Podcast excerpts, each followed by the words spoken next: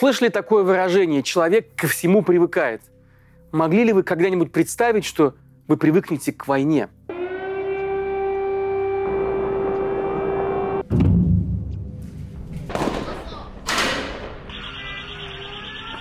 Полномасштабная война в Украине идет уже больше года, и за это время Россия провалилась в прошлое на десятки лет. То, что раньше казалось невозможным, слишком страшным, чтобы быть правдой, теперь наша реальность.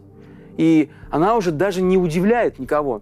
Помните, чем нас пугали до начала войны? Например, говорили об отключении российских банков от системы свифт и много о чем еще. Сейчас даже смешно, но аналитики называли это финансовым ядерным оружием. С марта прошлого года десять российских банков действительно отключили от свифт. И сейчас, из двадцать третьего года, в России людям остается только мечтать, чтобы проблемы ограничивались лишь только этим. Здесь я хочу сделать важную оговорку. Конечно, самые страшные беды из-за войны пришлось пережить жителям Украины. Многие из них потеряли близких, свои дома, работу. Около десяти миллионов человек уехали из страны. Многие еще недавно уютные украинские города стерты с лица земли, превращены в пустыню. В этом разборе я не пытаюсь сравнивать потери и боль россиян и украинцев. Это просто невозможно. Но я хочу поговорить только о том, как война изменила Россию. Как за год мы привыкли жить в новой военной реальности. Чего мы лишились за это время и что получили взамен. Какой он, наш новый дивный мир, в котором мы пытаемся обжиться. И что это за новая страна, которая постепенно появляется на месте той России, которую мы знали. С вами Павел Каныгин, и это формат разбора. Подписывайтесь на канал «Продолжение следует» в YouTube и в Телеграме, чтобы не потеряться. Вместе мы не одиноки. Также смотрите этот выпуск в эфире «Дождя».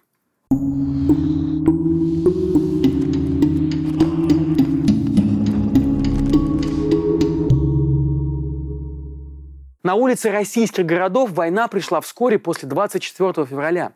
Сначала в виде плакатов с поддержкой так называемой эс вэ о. Помните, как нас сначала удивляли огромные эти билборды с буквами зет и угрожающими надписями «Все у нас получится». Затем в городах установили баннеры с фотографиями российских военных, погибших в Украине. И эти мертвые начали рекламировать войну. Потом появились афиши с военными спектаклями. Например, на сцене школы Олега Табакова показали спектакль Донецкого музыкально-драматического театра «Я знаю правду» с латинскими буквами зет и вэ в названии. В синопсисе спектакля сказано, что это документальная драма о жертвах украинской агрессии. И сейчас этот спектакль возят по всей России. Через год после нападения России на Украину к военным пропагандистским плакатам все так уже привыкли, что и не замечают их. В начале марта в Тюмени хакеры взломали огромный экран, на котором обычно крутили букву зет и призыв идти на войну.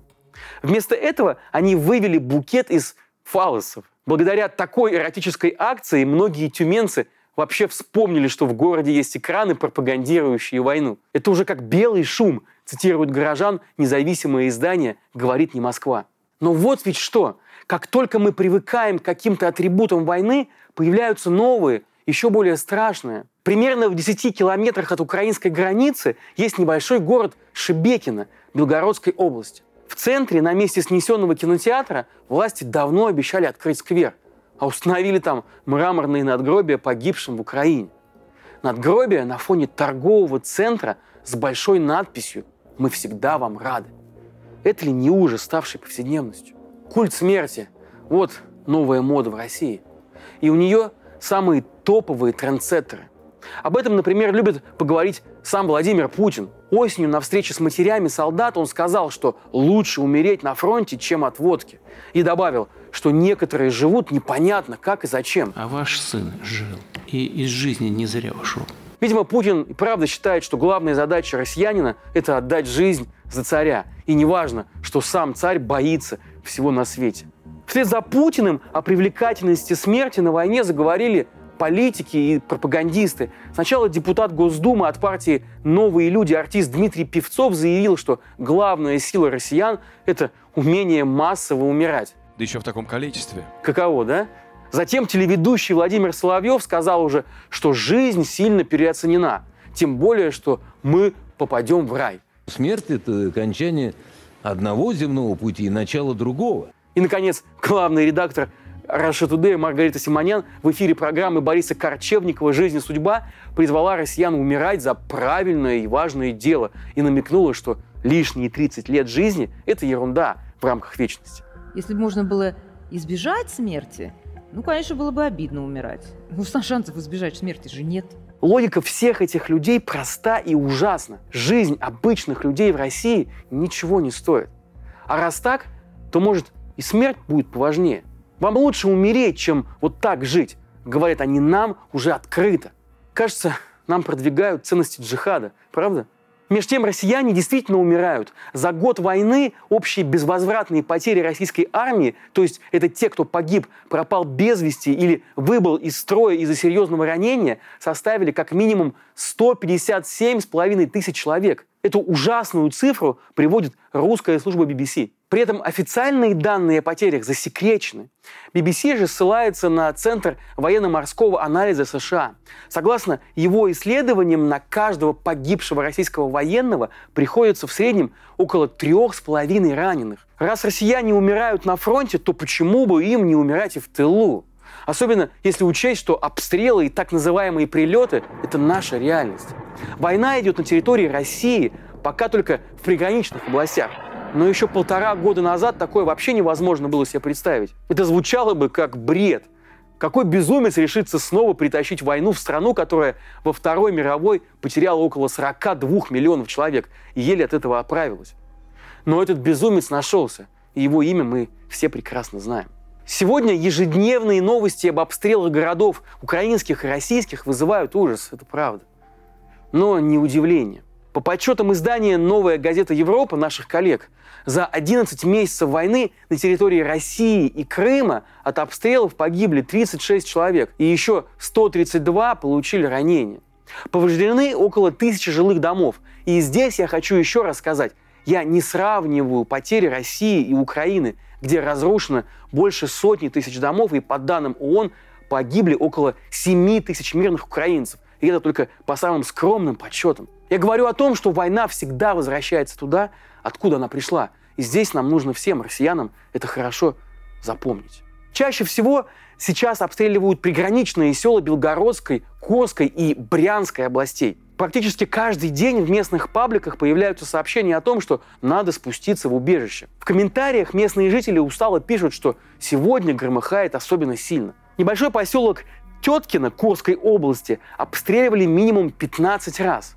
В мае под обстрел попал водитель фуры, который вез сырье на спиртзавод. Он погиб, а в октябре от сердечного приступа скончался другой человек, семидесятидвухлетний пенсионер, который прятался от обстрела в укрытии. Такие новости теперь наша реальность, и она потихоньку выходит за пределы приграничных районов. В конце февраля, начале марта сообщения о падении беспилотников приходили из Краснодарского края, Адыгеи, Тульской области. двадцать восьмого февраля из-за неопознанного объекта закрыли уже воздушное пространство над Петербургом, а в воздух подняли истребители. В Минобороны потом заявили, что это была просто тренировка. А вот в подмосковном Коломенском районе беспилотник упал уже рядом со станцией «Газпрома». А двадцать шестого марта в городе Киреевске Тульской области взорвался уже другой беспилотник, начиненный взрывчаткой. На месте взрыва образовалась воронка диаметром около пятнадцати метров и глубиной около пяти метров. По данным властей, пострадали три человека, повреждены около восьми частных домов и многоэтажка. В начале этого года в СМИ появилась информация, что в нескольких районах Москвы начали устанавливать системы ПВО. Системы «Панцирь-эс один». Они предназначены для защиты от беспилотников, самолетов и крылатых ракет.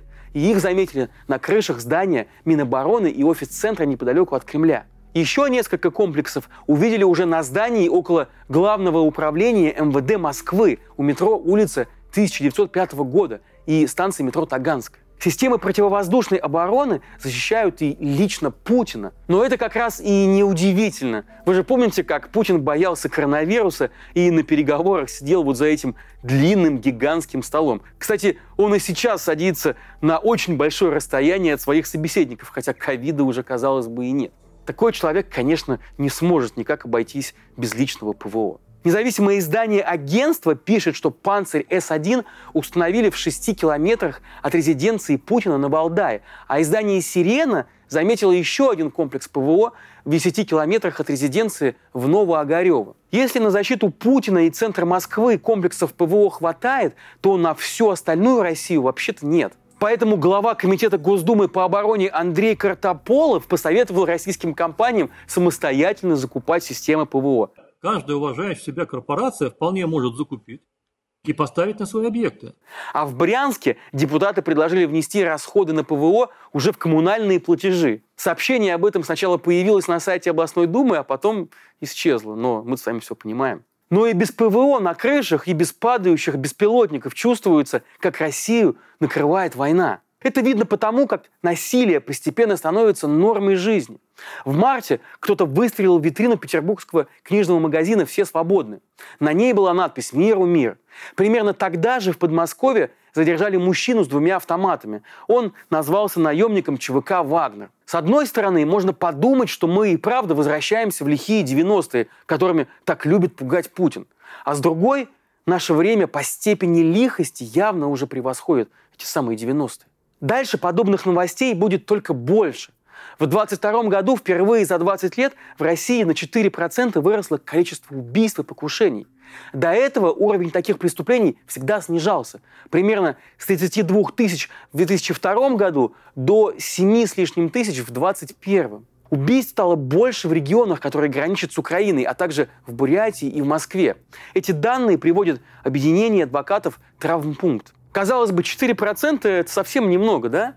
Но это сотни погибших людей, которые могли бы жить. Правозащитники Травмпункта связывают этот рост с войной в Украине. Они ссылаются на исследования, которые показывают рост уличного, домашнего и полицейского насилия после возвращения воевавших людей домой. При этом, по мнению властей, мы даже не имеем права называть вещи своими именами, так же, как и высказывать свое мнение, если оно не совпадает с официальной точкой зрения. Не согласен с чем-то? Закрой рот или пожалеешь.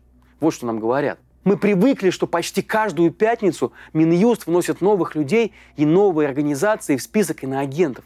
Мы уже не удивляемся громким именам в этом списке. Земфира – голос поколения для тех, кто родился в восьмидесятые и девяностые, иностранный агент. Суперзвезда русской литературы, писатель Дмитрий Глуховский, чьи книги выходят миллионными тиражами, тоже иностранный агент и еще объявлен в федеральный розыск. Правозащитница Светлана Ганушкина, работой которой в других странах гордились бы, тоже иностранный агент. Разве что уехавшая из России Алла Пугачева еще не иноагент, но уже тоже враг. Так же, как и любимая многими артистка Лия Ахиджакова, которую лишили последней роли в театре «Современник». В России фактически введена военная цензура и работают репрессивные законы. Мы хорошо знаем, что можно писать и говорить, а что нельзя писать и говорить. Кому можно ставить лайки, а кому нельзя. Какие новости можно репостить, а какие слишком рискованно. Правда, граница этого можно всегда сужается. Уже сейчас лучше как следует задуматься, прежде чем решиться на, казалось бы, вполне невинные вещи. Например, лучше не ходить в неблагонадежные бары и не слушать неправильную музыку. В марте в московские заведения «Андердог» и «Лаверхин» пришли силовики. Причина – владельцы баров якобы собирали деньги на ВСУ, хотя в самих заведениях это отрицают. Полицейские, у которых с собой были электрошокеры и кувалды, включали песни «Шамана», «Любэ», а еще «Синий платочек» и «Хей, ой, да конь мой вороной» и заставляли посетителей подпевать. А одну из девушек даже заставили написать на двери «Z за Россию». Как пишет о вэ дэ-Инфо, силовики задержали сорок человек, большинство из которых отпустили из отдела после проверки их телеграммов. После всего этого владельцам баров «Андердог» и «Лаверхин» пришлось еще и извиняться перед полицейскими за трату их времени. Есть и другие дикие истории. Например, в марте на жителя Рязанской области Василия Большакова завели уголовное дело о дискредитации армии всего лишь из-за анекдота про отступление из Херсона. Анекдот, кстати, смешной. Сергей, а почему мы отступаем из Херсона? Володя, так ты же сам приказал освободить Украину от фашистов и нацистов. То есть, по мнению властей, нельзя не только критиковать ход войны и ее участников, но даже шутить про нее. Или вот ужасное дело против отца-одиночки из Тульской области Алексея Москалева. Я напомню, его двенадцатилетняя дочь нарисовала антивоенный рисунок. И вскоре после этого в соцсетях Алексея нашли антивоенные посты и приговорили его к двум годам лишения свободы. А дочь забрали в приют. Российская машина времени работает изо всех сил. У нас уже есть враги народа и их дети, которых отправляют в детские дома.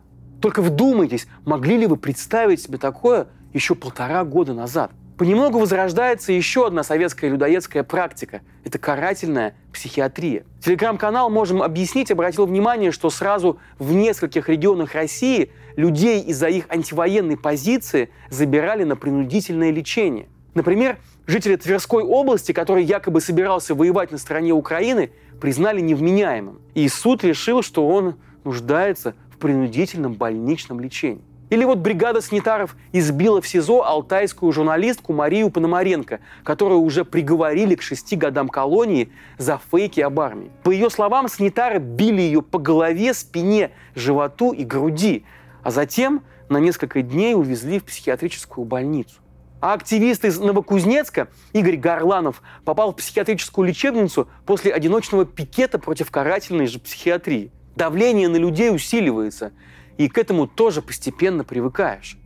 Привыкаешь и к очередным безумным предложениям представителей власти. Например, спикер Госдумы Вячеслав Володин посоветовал за дискредитацию вооруженных сил отбирать недвижимость у россиян, уехавших за границу. Негодяев, как он их назвал. Глава Чечни Рамзан Кадыров кровожадно предложил наказывать семьи диверсантов, а идеи и фантазии Дмитрия Медведева и вовсе в приличном обществе лучше не озвучивать. У кого есть возможность уехать из России, они уезжают. Мы привыкли, провожая друзей, прощаться и говорить эти ужасные фразы. Может, еще увидимся? Но где? Когда?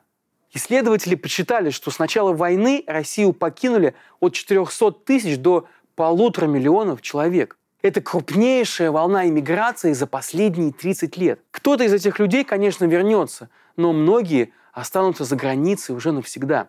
За границей будут расти и их дети. В феврале издание «Служба поддержки» написало о россиянине, который пожаловался психотерапевту, что больше не может смотреть на страдания людей и думает о самоубийстве. Ну а тот посоветовал ему пойти на фронт, чтобы не умереть зря. Мы пытаемся адаптироваться ко многому, к плохим новостям, безумным законам и арестам, к страшным фотографиям из разрушенных украинских городов. И самое главное, к чувству беспомощности, которое то и дело возникает, к страданиям и злу. У нас больше нет планов, потому что в любой момент может случиться все, что угодно. И иногда кажется, что будущего вообще нет. К этой мысли действительно привыкаешь, но привыкать к ней нельзя. Если война и все, что с ней связано, становится рутиной, появляется чувство, что все в порядке. Вот такая теперь наша жизнь. Это якобы новая норма. О привыкании к войне написала заслуженный учитель России, историк и тоже иноагент Тамара Айдельман. Я процитирую. «К войне привыкать нельзя.